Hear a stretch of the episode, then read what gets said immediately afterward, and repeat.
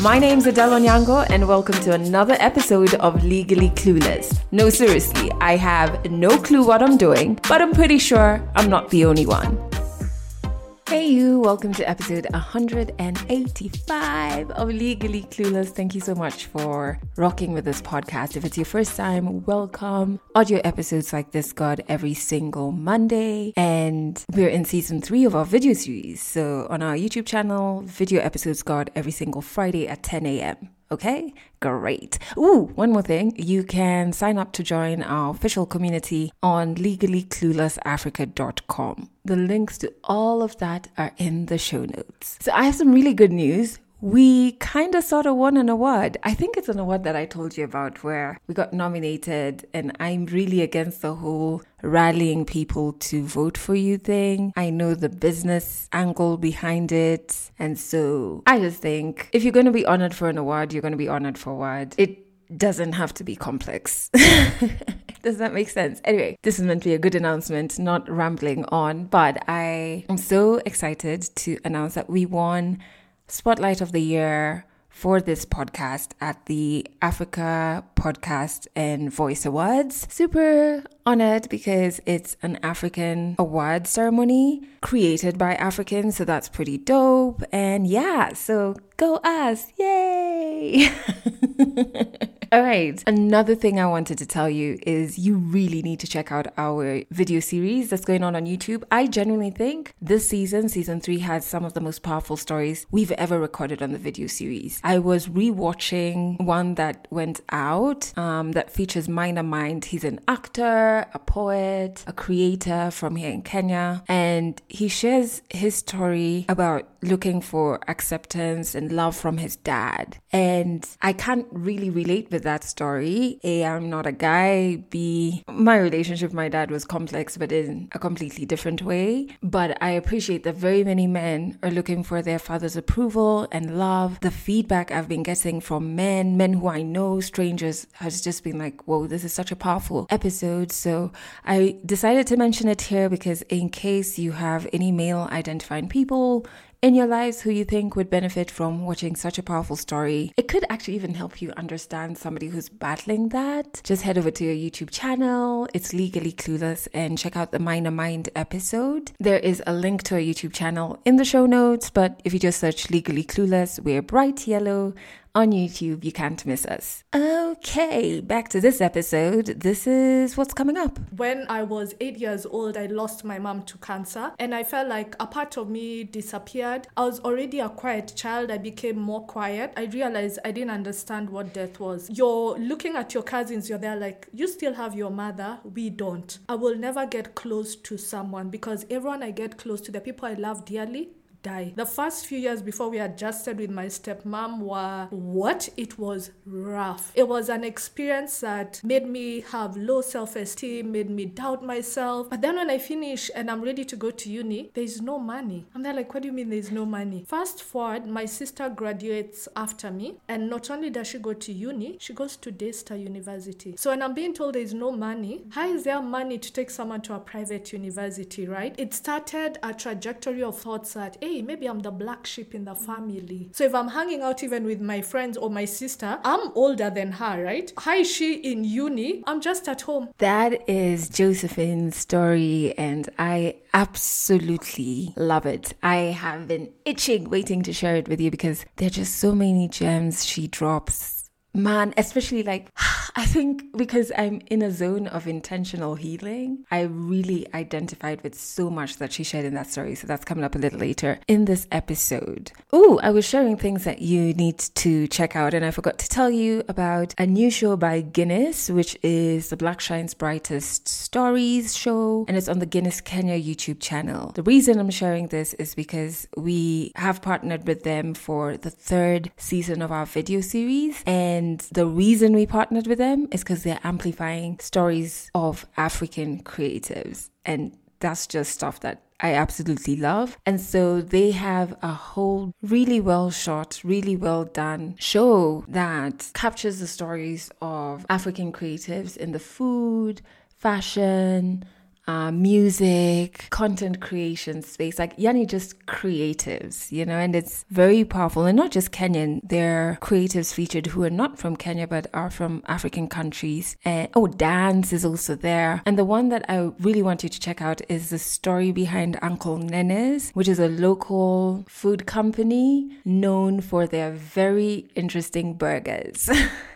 I actually did not know that I know the person behind this company until I watched their episode and I was like, oh my God, it's her and her husband. And so I think what's interesting about their particular episode is the creativity behind the making of the burgers. Gosh, I'm even just like salivating.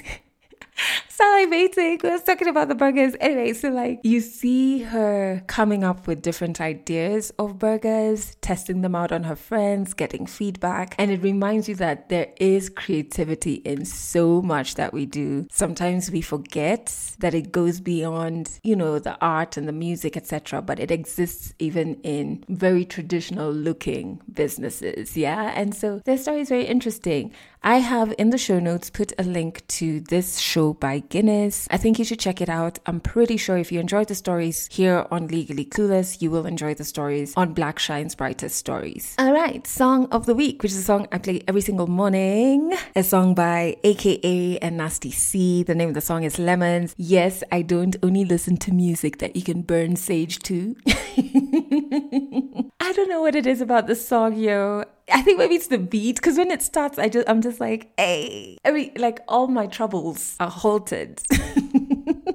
Even my concentration, I can't play it while working because I will not concentrate on anything. It just lifts me. I, I don't know why. I don't know. Maybe it's the beat. I don't know. You listen and tell me. So I'll put a link to the song in the show notes. But if you can't see the link, look for Lemons by AKA and Nasty C. Okay, let's do a quick catch up because the story in this episode is pretty long and I want to give it all the space. But I do realize I haven't quite told you about my New York trip. Now I am very settled back from it. It was a bit hectic when I landed back because literally the next morning I had a shoot. That evening I had a gig. The next day I had meetings and pitches. Like I came back smack into work. This entrepreneurial life is not sexy. But New York was awesome. We took the book, we had so many book events.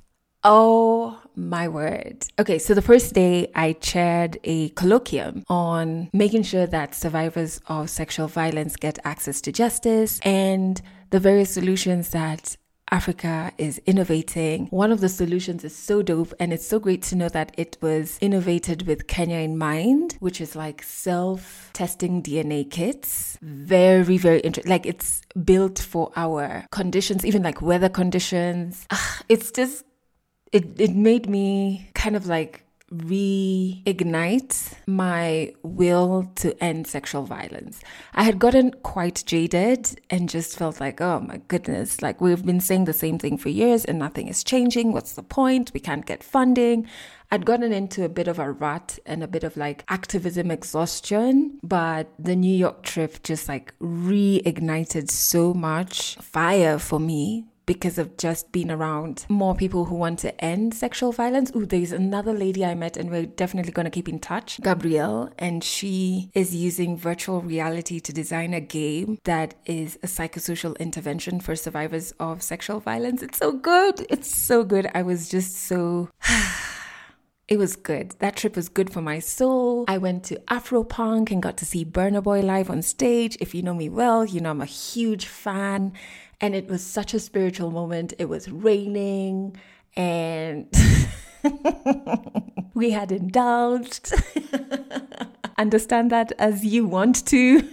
but like when he performed Bank on It, oh my god, and it was just raining and man, it was spiritual. it was a spiritual experience. And then we went to this Kenyan party that was awesome.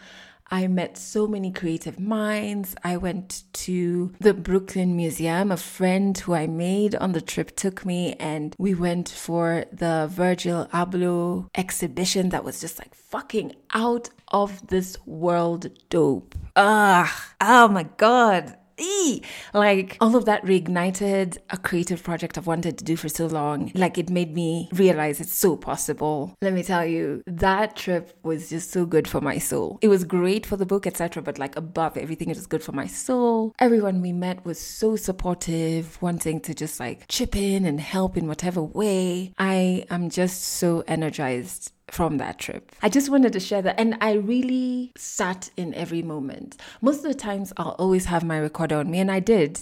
Actually, I did have my recorder on me for every moment in this trip, but I just wanted to sit in the moment and be one with the book and just like be in, I don't know if that makes sense, not like be thinking, oh, this person is great for the podcast when I'm talking to someone. No, just like really be in that moment talking with them connecting. Ah, it was great. Okay, I've caught you up on all that I can tell you about now from that trip. So let's jump into 100 African stories. So if you are, or you're trying to be, or you want to be intentional about your healing, this story by Josephine is definitely for you.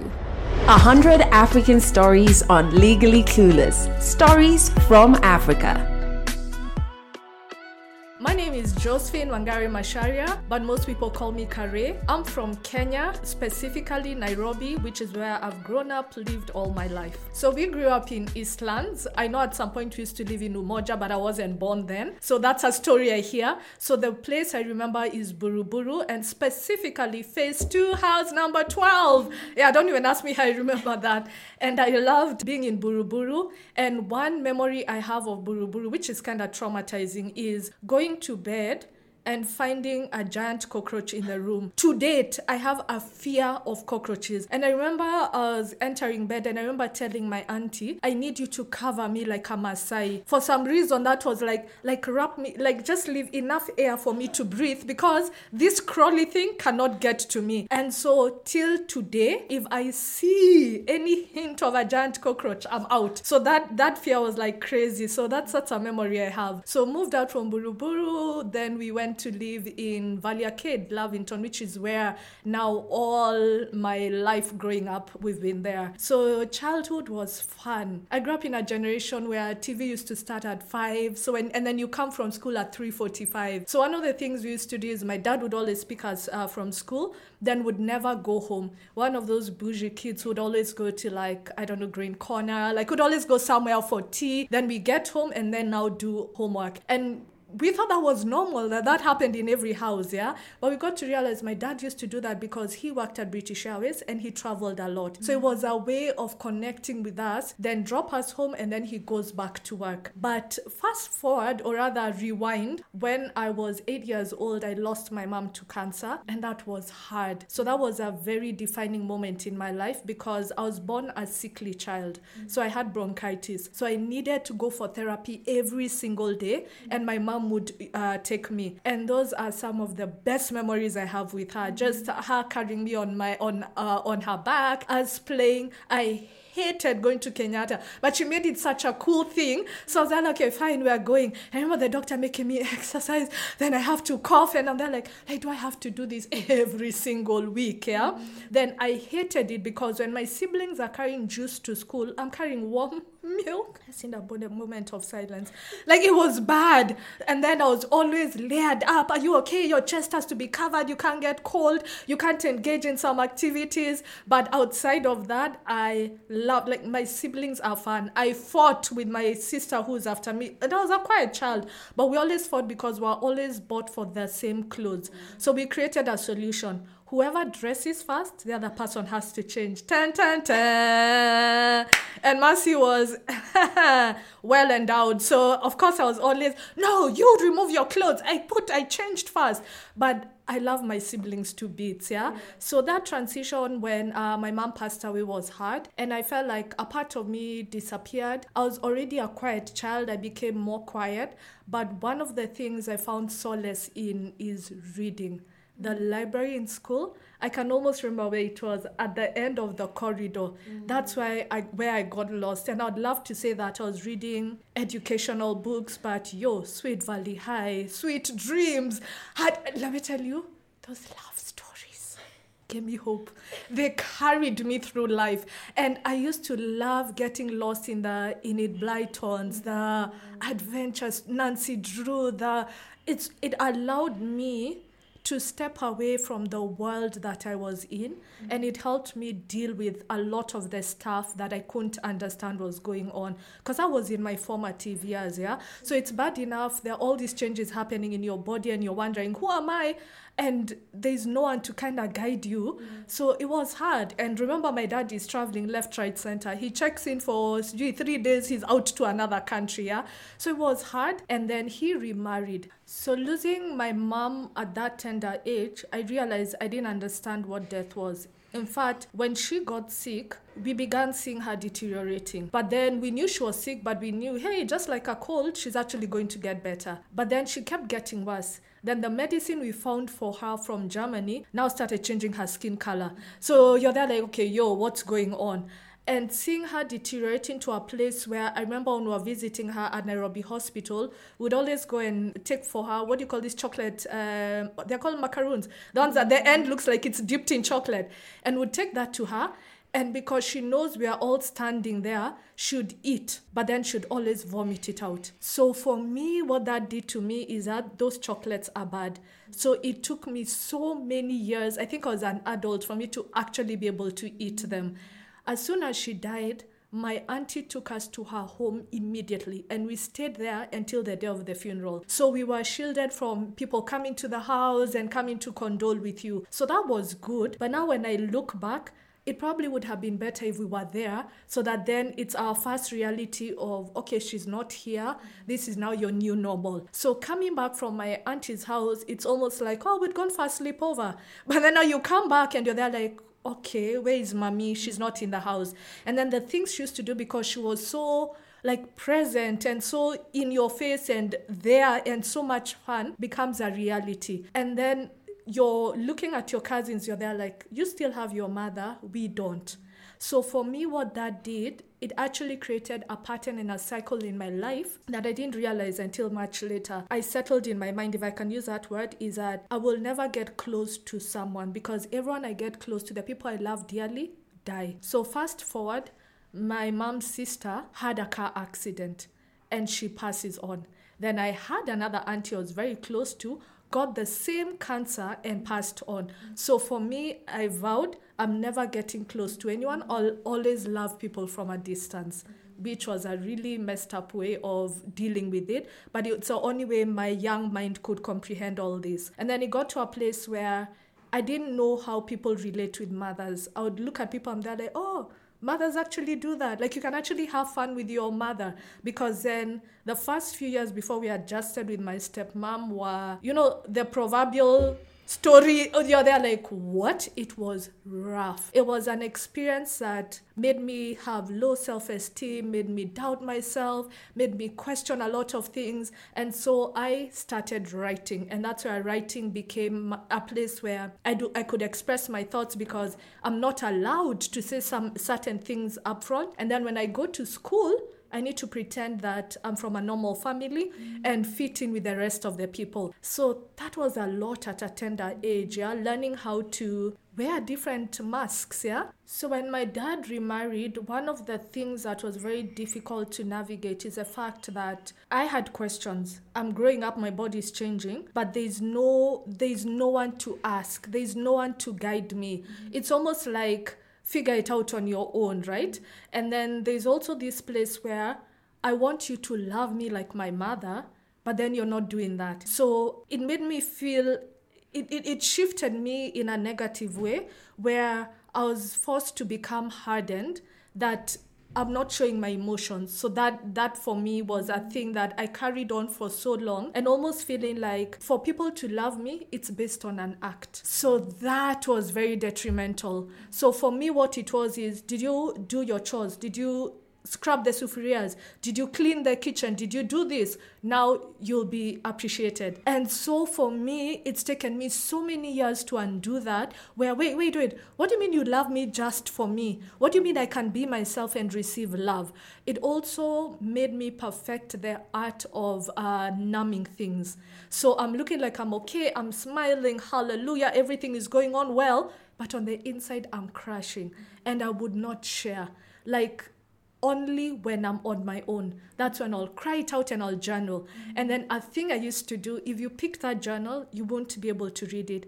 I'd write in small handwriting and no space. Because I was there like, this thing, if someone catches it, my secrets cannot be out. So it will be so annoying. But for me, like that's a skill. When I think about it right now, writing, and when I look at it, I can read everything. No one can understand it. So in a way, that kind of writing in a way that only I can understand is something that I did also in adulthood, in work, in where it's only me who knows what I'm saying and the few who understand me. So crazy the things we pick and how they become part of our DNA even into adult years. So, another defining moment from my childhood is when I finished class 8 and in my generation merit was everything. Literally, people would meet you there they're like what number were you in school? And you always feel like saying first I am fine. Thanks for asking. Then I was the last in class but I promise I'll do better.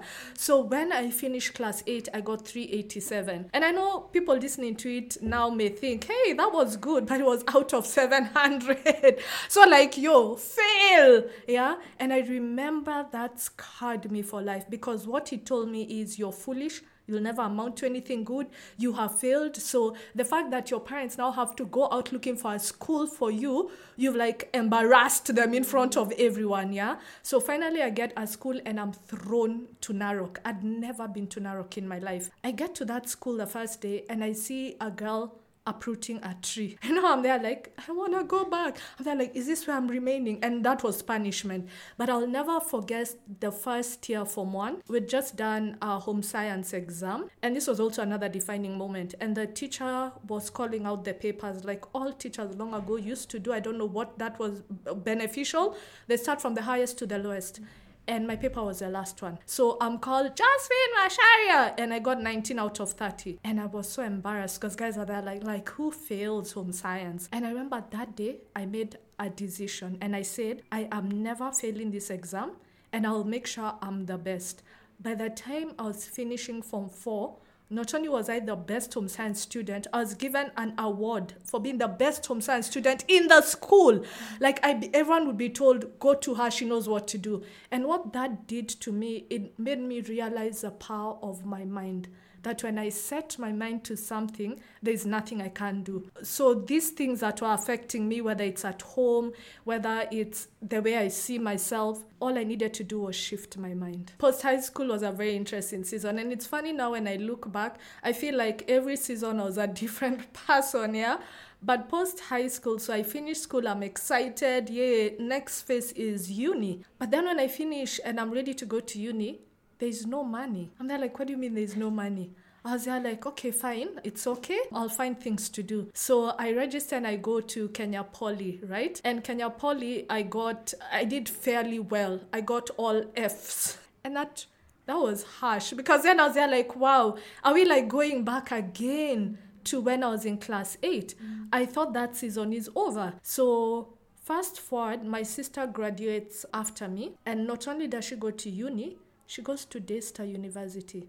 Now, for those who are not familiar, that's a private university. So, when I'm being told there is no money, how is there money to take someone to a private university, right? What that did to me, it started a trajectory of thoughts that, hey, maybe I'm the black sheep in the family, right? Because everyone is kind of settled in what they're doing. Others are in school, people like are somewhere. Here I am seated seated at home and I was home for two years. Mm. Every time I would go out and hang out with my peers, guys would be there like, oh now we're in IB, so do the rest are where. So what happened? My nickname became Home Alone. I stopped going out. I stopped interacting with people because it was too much. So if I'm hanging out even with my friends or my sister, I'm older than her, right? Hi, she in uni? And um, oh, I'm just at home. What are you doing? Nothing. You kind of look like you're not serious with your life, yeah? But what I didn't realize, those two years being at home was the best thing that could ever have happened. So my dad is a voracious reader, and I think I get that from him. So he'd always be there like, Wangari, when I buy a book, I read it, then I put it in the shelf. And me, I'm thinking, yeah, yeah, yeah, yeah. I'm there like, beyond 844, catch me dead, touching another book, yeah? And so I decided, okay, you know what? I have nothing but time. I have nothing to lose. I, I took one book, I started reading it. It got to a place, I literally had read all the books in the wall unit. And in there were motivational books, finance books. So, in a way, it's like I was becoming a multifaceted person, learning all these things. And by the time I started working, I remember there's a time a client asked me, So you did your master's in finance? I was there like, uh, Yeah, the shelf uh, master's, I did that. And so what it did is that it exposed me to a whole new world, a different way of thinking. I stopped looking at my current circumstances and it expanded my worldview that so you're looking at this current situation that's not the end of your story. So it encouraged me and motivated me to just become at like it opened me in ways i didn't imagine were possible. Mm-hmm. because i read stories of oh, one of the things i picked up was chicken soup for the soul. Let me tell you i had every every every like one would come out i'd get it. And for me i remember thinking when i grow up i want to create a chicken soup for the soul that if people who don't even know me could write a story that has changed my life i want to be able to do that to someone else in life yeah? So that was a huge part. I can't even believe i'd forgotten that. So that for me i was there like guys have had it worse what am I complaining about? I have a roof over my head, like open my eyes. What do I have at my disposal? Yeah. And that just started, wait for it, the hustler. And it just, all of a sudden, no was not an answer. Mm. Like, what do you mean it can't be done? Let's try it. Fine, I failed. Fine, let's move on. It almost like took me back to the old me, the me that loved spontaneity, uh, the creative part in me. Like, I love fun. Like, I love laughing. I had forgotten that. And then I'd also gone through this yucky season where I used to wear clothes that are bigger than me. And I really didn't care. I remember there is one, which is also a critical moment. I went to work. The office had bad network. So I was standing outside on call talking to a client. So a neighbor comes from the neighboring office. He sees me and he's there like, guy, guy, guy. He's there like, don't move. He motions, don't move. I'm there like, okay. He comes and he starts taking photos of me. So there I am posing and I'm thinking, okay, knock yourself out. So later on I went to his office. I'm there like, why were, you, why were you taking photos of me? He's there like, oh, we are doing a show, Magic Makeover, and you're dressed so badly. Like you're the perfect the way you're dressed. I'm there like, for real? He's there like, yeah. I was there like, okay. I got home that day, my siblings were there like, for real, you went to work dressed like that. Like just to give you an image of how I think I put on, I was wearing a blue dress. The jacket was, I don't know what color, the scarf was brown and it had flowers. For me, I'm there like, am I, my body is clothed. The rest are details. But for me, that has always been a thing. So on the outside, was a physical manifestation of how I was on the inside. And I didn't realize that. That when I started, I'd gotten to a place where my room was full of clutter.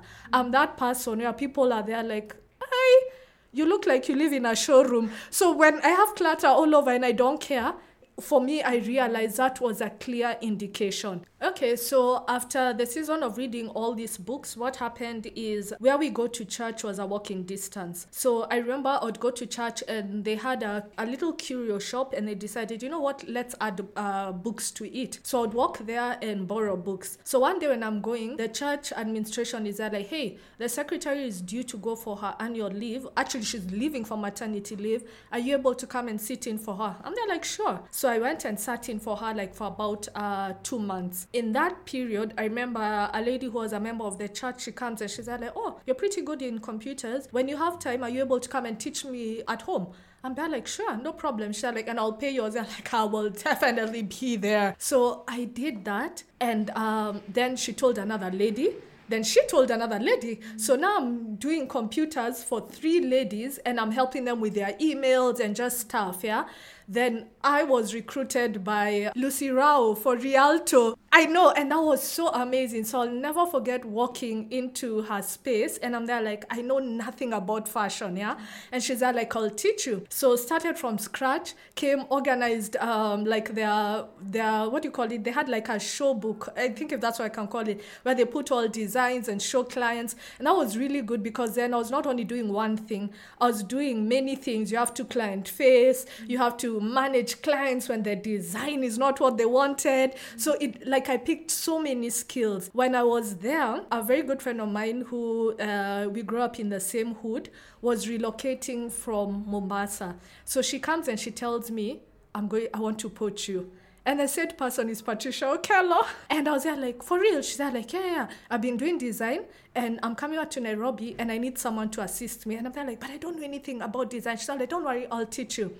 So she moves back to Nairobi and we start Willard Productions together. And I'll never forget um, the first day she's there, like, you'll be okay. I've gone to see a client. I'm like, you can't leave me in the office alone. She's like, no, no, no, no, no, you'll be fine. And the first client who walks in is a client called Road Chef. And he needed a design, uh, his business card edited. So he's there like, okay, Patricia is not in. Could you make this change? And I'm looking at him blankly. I'm looking at the screen and I'm thinking, I know MS DOS and other things, but design, I have no idea. And he, we sat down and edited the card together. And when he was leaving, he turned and he told me, keep at it, you're going to end up being a really good designer. And true to his word, by the time I finished working at Willard, I'd become like top designer.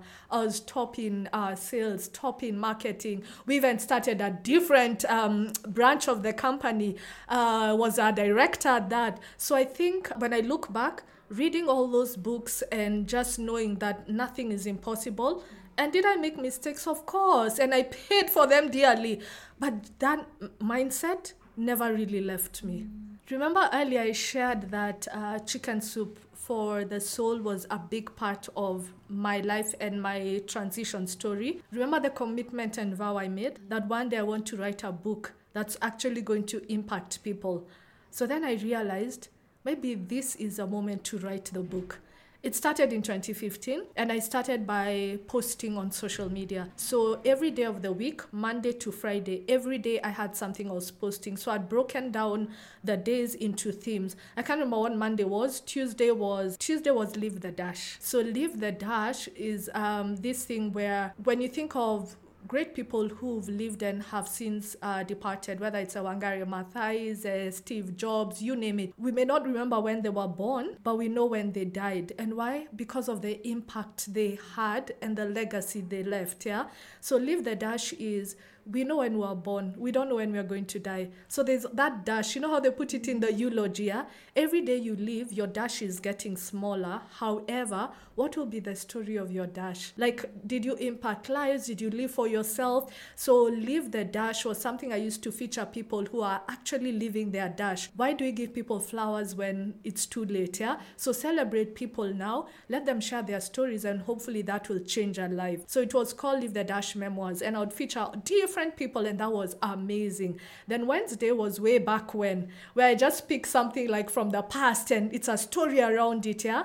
And then Thursday, I forget the day. Then Friday was uh, letters from uh, father's uh, letter, where I get different men or fathers to share like a story. And of course, I started with my dad bullying him, like, hey, yeah, write this, write that, and he's bless his heart. So like, okay, I'll do it, I'll do it. And I started that religiously. And every week I'd do that. And I had a team, I'd be there like, okay, I'm writing. They'd always be like, it's too much copy, reduce. I'm there like, okay. So started writing, started writing, started writing. But prior to that, I had done Mizizi in Mavuno Church. So Mizizi is a 10 week program that they take you through at Mavuno Church and it's uh, foundational. So we did that and our class was like the celeb class. Like we had everyone, yeah? Whether it was Chris Bitok, Jason Runo, like we were such a fun class. So I remember I met um, this guy called Dennis, and he was working at Google then, and he told me, you know what, you're you're gifted in writing. Why don't you start a blog?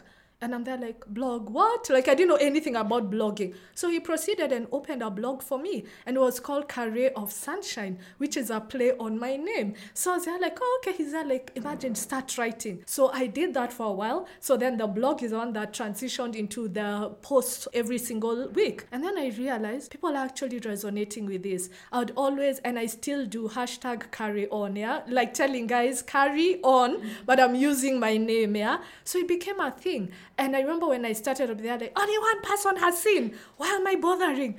But then there was this year, I remember I went for Acacia and I met so many people and they're, they're like, thank you for writing. So mm. they're like, you know what? Tell me on the post so I get encouraged. It's good you're reading, but uh, yo, I was about to give up, yeah?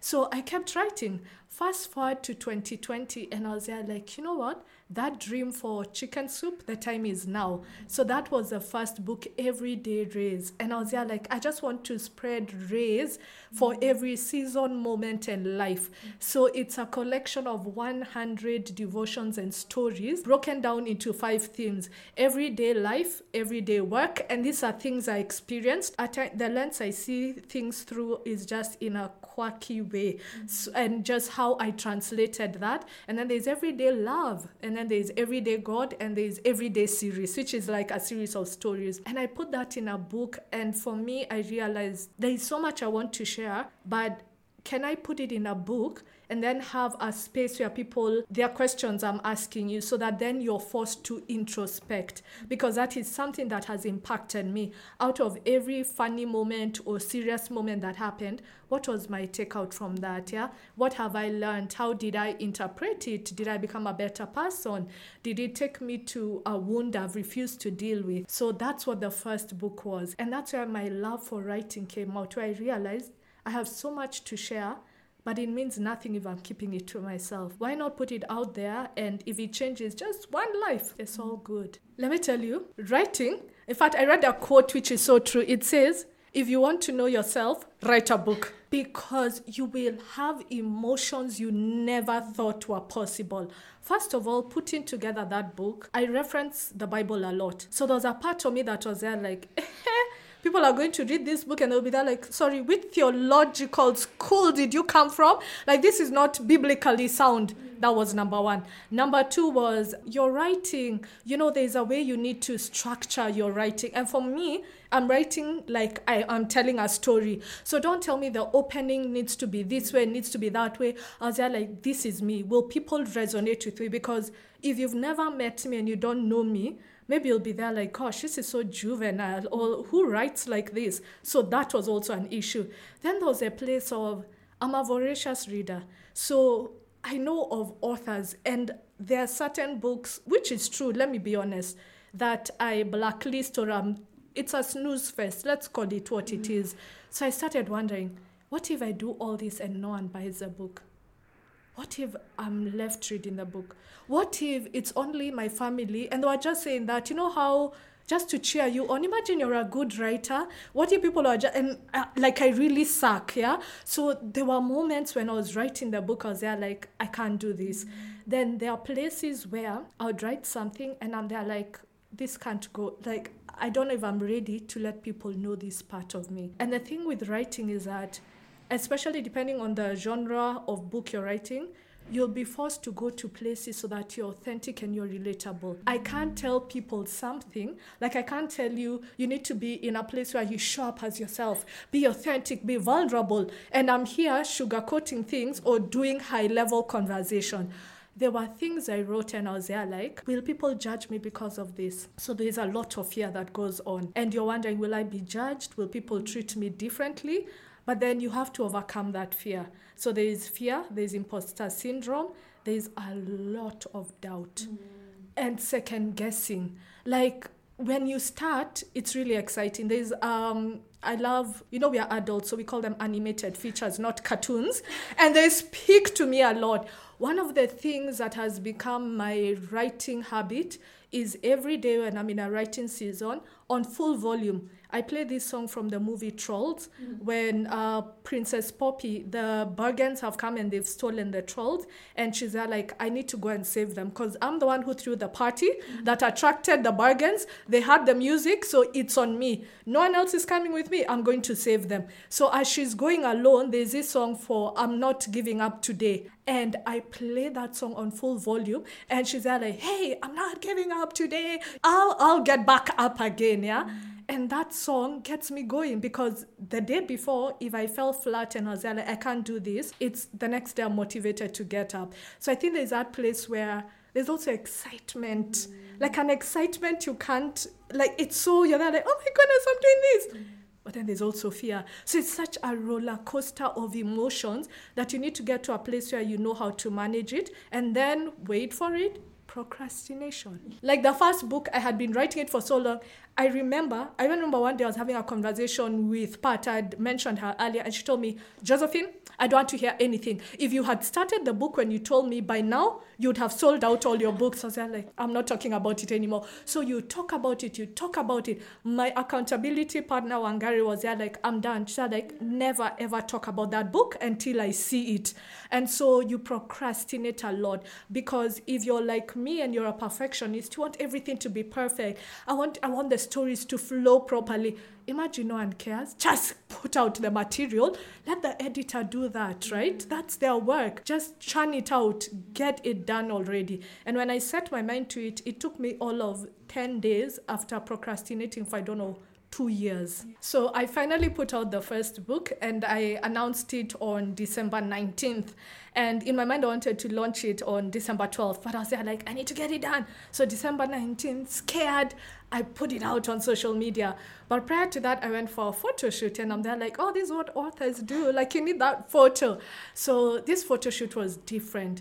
And I'll tell you why it was different you don't realize how much you've changed when you're writing a book that you're literally a totally different person. I remember going for the photo shoot and when I was done, at least here in Kenya, they you take most studios, you take your photos and they give you the iPad and they tell you select like the, the 35 you want and everything. Those are the ones you'll work on and then the rest you can have. So I'm sitting there going through the iPad and I start crying. So the lady at the reception desk is there like she comes to me, she's like, Are you okay? The photographer is there like, Oh my goodness, did I do anything wrong? And I was just telling them, no, like I can't believe this is me. Mm. I was seeing me for the first time. And it's funny because when I was walking, entering the studio, the song that kept playing in my mind is Diana Ross, I'm coming out. I felt like a new Carrie is being unveiled.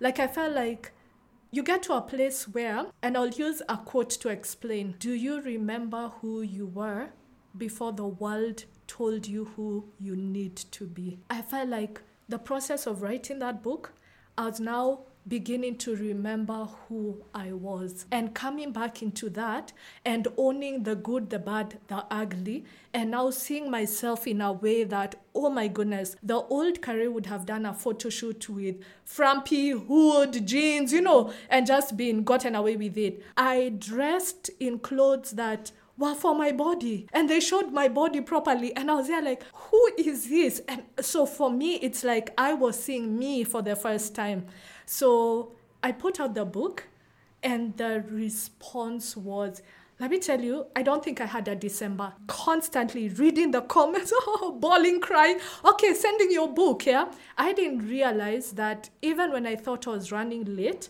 the timing was perfect because everyone is looking for a book as they begin the year. For me, I was just thinking, just buy the book. In fact, at some point, I was looking, I was like, if everyone who told me congratulations bought a book, I'd be on a reprint now. That's just a money sided part of me.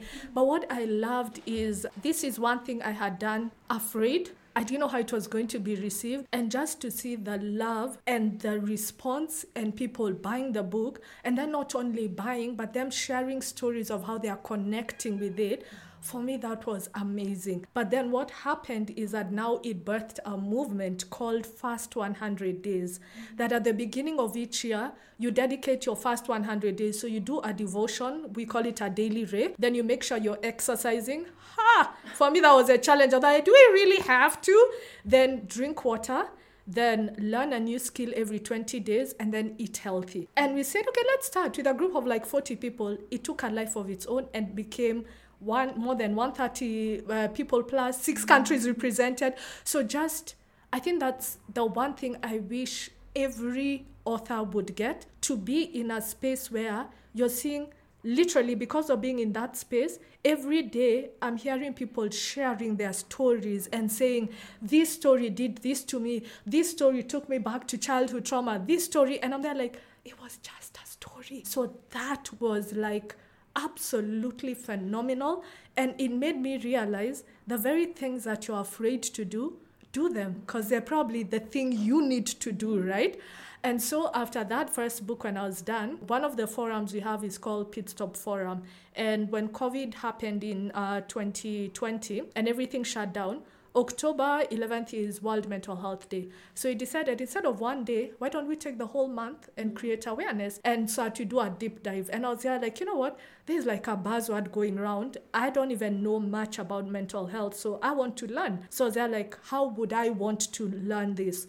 I'd want to see uh, infographics. I'd love to hear people's uh, lived experiences. Mm-hmm. I'd love to get information to educate me and empower me and to break the stigma around that. So that's what we did. So we combined all that and um, we started. Then we did funky t shirts where, hey, it's okay to uh, not to be okay. Mm-hmm. T shirts, it's pronounced uh, mental illness, not crazy, you know, mm-hmm. and just, just to create awareness. So we did that for an entire month. And we're like, we're done, on to the next topic. Guys are there like, no. What we didn't realize is how deep the issue was and how much people were struggling with it. People were taking our content and uh, sharing it in their chamas, their family groups, their work groups, and they're like, keep going, you can't stop now. Us behind the scenes were there like, they just want to rest. But we're there like, oh my goodness, we're onto something. So that morphed then into speaking engagements. Mm-hmm. Spoke to different groups, be it Rotary groups, FIFA, be it uh, Bible study groups in church, be it, and everyone would be there like, oh my goodness, do you have material? Is there a place where we can go and get uh, more information on this? And I started looking around for books. So every time I walk into a bookshop, I would always be there, like, where are your books on mental health? And they're like, we don't have any. I'm there like, what do you mean you don't have any? Others would take me to the self-help shelf. I'm there like, no, no, no, no, no. Others take me to motivational books. So I began realizing there is a gap and that also adds to the taboo that when you walk to a bookshop they don't have it. And when they have it it's down there hidden. And, they're like why are we ashamed? If we're not talking about it i would love to walk into a bookshop and see a book on trauma pick it and go and read it yeah? It's not there. So i remember challenging a bookshop here a leading bookshop. I'm there like why don't they're there like we only stock people have not asked us for books on mental health. I was there like wow so then I asked, Oh, where is the manager who used to be there, who was a friend of mine? The irony of it all. He passed away because he committed suicide. Mm-hmm. And they're like, Are you not seeing what I'm trying to tell you guys? So that gap, I realized there was no, like, there were no books that people could read. And the books that were there were skewed towards a psychology, like you're doing the course. Mm-hmm people don't want when i wake up today and i'm feeling meh don't start telling me gen- the, the genetic factor the neurochemicals in your head today no no no no no i just want to know why am I feeling meh? Yesterday was okay, or last week was okay. What's going on this week? Just break it down in a way that's palatable. So that informed the writing of this book.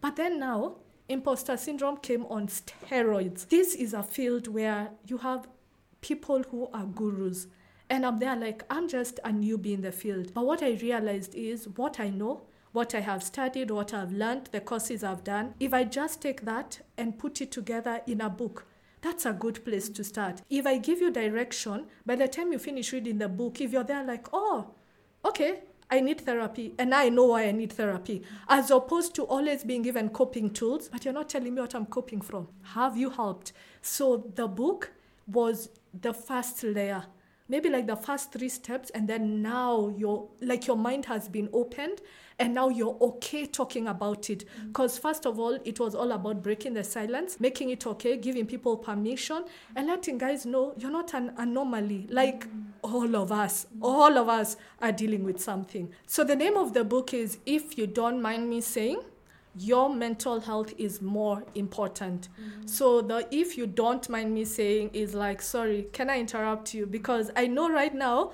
you think work, uh, you think your relationship, you think your children, you think growing up that career ladder is the most important.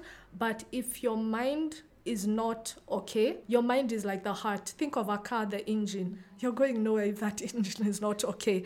So, if you don't mind me saying, is a clarion call and to get your attention because then we also plan on taking it further and having conversations that people have been afraid to have. Like, talking about the environment you grew up as a child. How has that affected you? Sadly, we have a lot of adult toddlers today because we realize, especially in Africa, we were never taught how to process our emotions, our feelings. So we've been throwing tantrums ever since, right? No one taught us that, right?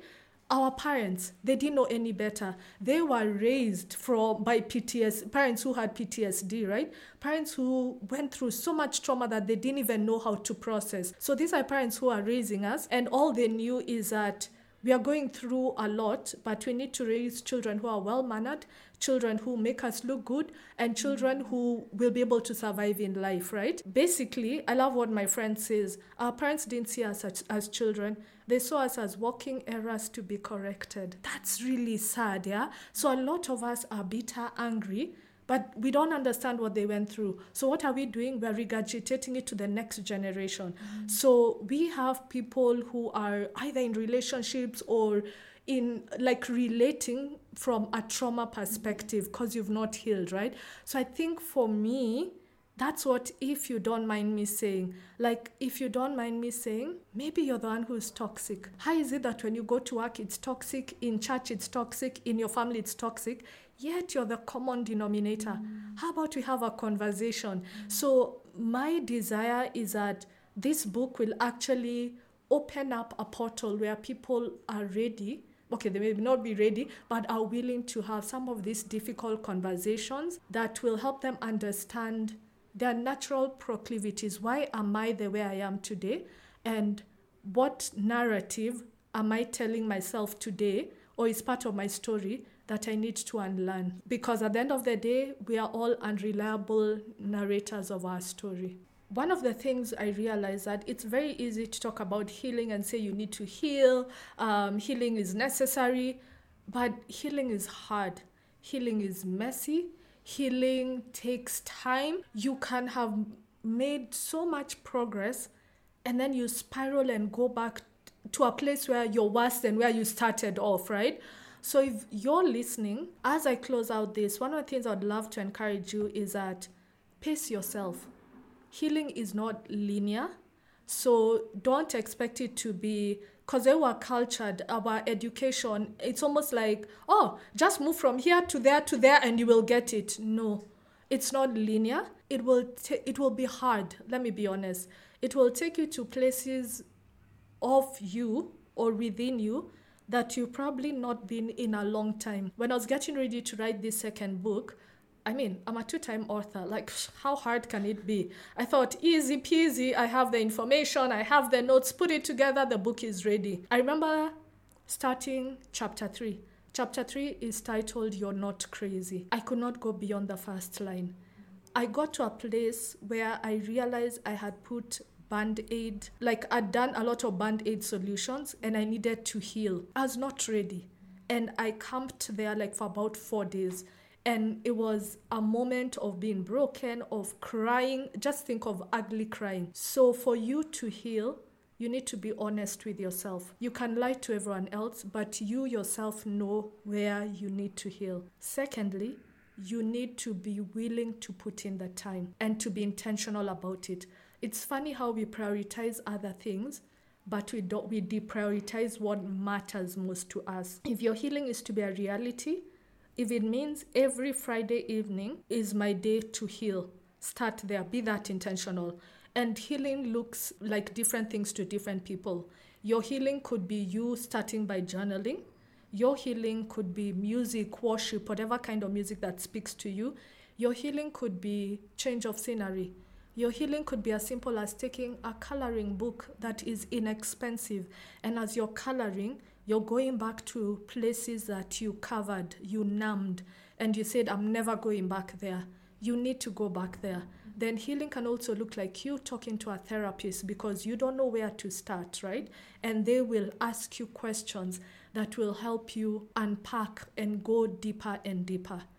And finally, I just want to share this with you. You're not just existing, you are not just breathing. Just means only, and there is so much more to you. If this season isn't looking how you thought it would, and you're not sure how you'll make it through, your strength to take this day by day is one of the most miraculous things you could ever do.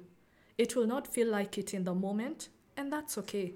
It takes a lot, a lot to be human and to make the most of this existence when the burden of your struggle strains your mind, body, and heart. So the fact that you have made it this far means something.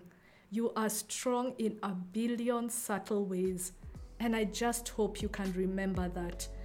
That in seasons like this, on days like today, you have been through so much and you have been strong anyway. By Morgan Harper Nichols. Catch more African stories in the next episode of Legally Clueless. So many moments in the story stuck with me. I just, I don't know if Josephine understood just how powerful the things that she was saying were. I've even like cut up a few moments that I completely identified with, like when she spoke about love and and understanding the unconditionality of love when she said this. And almost feeling like for people to love me, it's based on an act. So for me, what it was is did you do your chores? Did you scrub the sufurias? Did you clean the kitchen? Did you do this? Now you'll be appreciated. And so for me, it's taken me so many years to undo that. Where, wait, wait, wait. What do you mean you love me just for me? What do you mean I can be myself and receive love? It also made me perfect the art of numbing things things. So I'm looking like I'm okay, I'm smiling, hallelujah, everything is going on well but on the inside i'm crashing and i would not share. Like i really i really sometimes struggle with that. That and and the the issue of once you've experienced some sort of intimate trauma you don't know how to receive healthy love or you you struggle with it. Well at least for me i've found that to be an issue for me. And like when she said this i was just like yup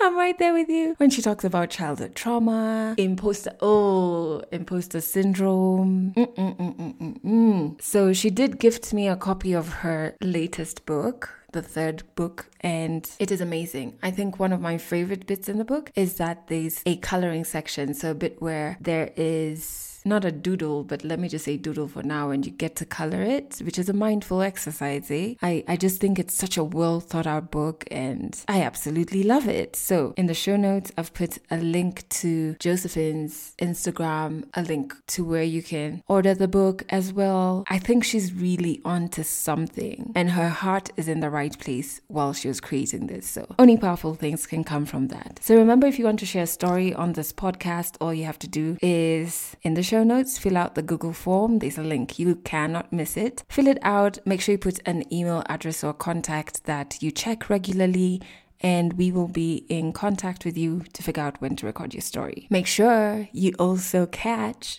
this podcast on Trace FM here in Kenya. If you go to traceradio.co.ke, there's a list of all the frequencies, and you can catch us there Monday and Wednesday at 1 p.m. and 11 p.m., and Fridays at 1 p.m.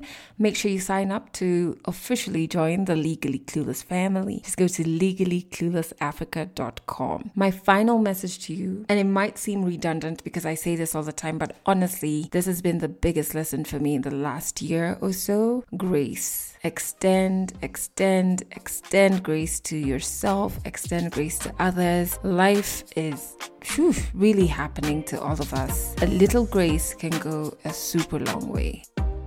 That's it for this episode of Legally Clueless. You can share this podcast with your friends. You can keep it for yourself. I'm not judging. Just make sure you're here next week for the next episode.